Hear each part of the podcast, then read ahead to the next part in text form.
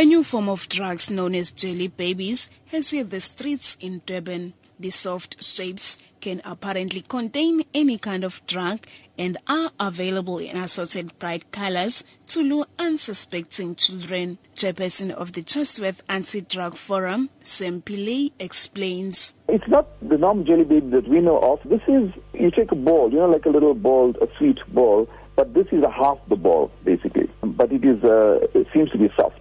You know, like jelly babies, soft like jelly babies usually. But the shape is uh, like a half a ball. Like you take one ball and cut it in two, you get uh, like two jelly babies, basically.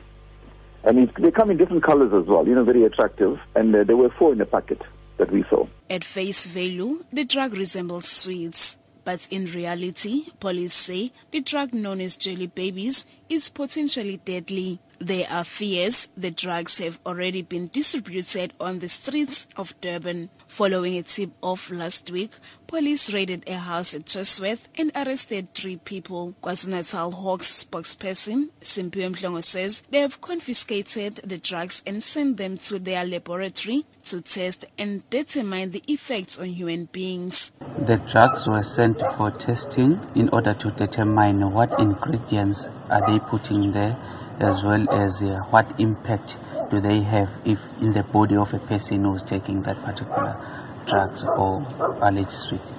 We would like to send a strong warning to the parents, to the kids themselves, the youth.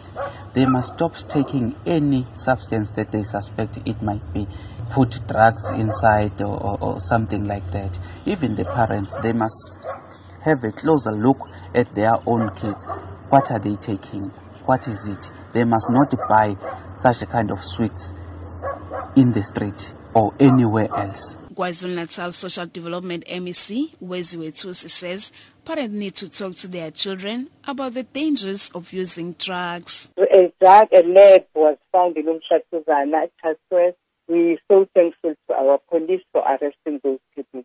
But we want to say to the communities, let us all work together, especially the parents let's all work together in making sure that we take care of our children. We give time to spend with our children.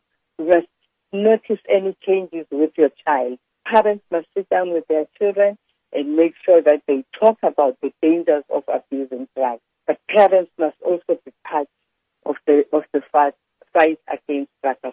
Recently, seven young people died in areas around Durban after consuming another new drug called Mercedes that is gaining popularity. I'm Nonkululeko in Durban.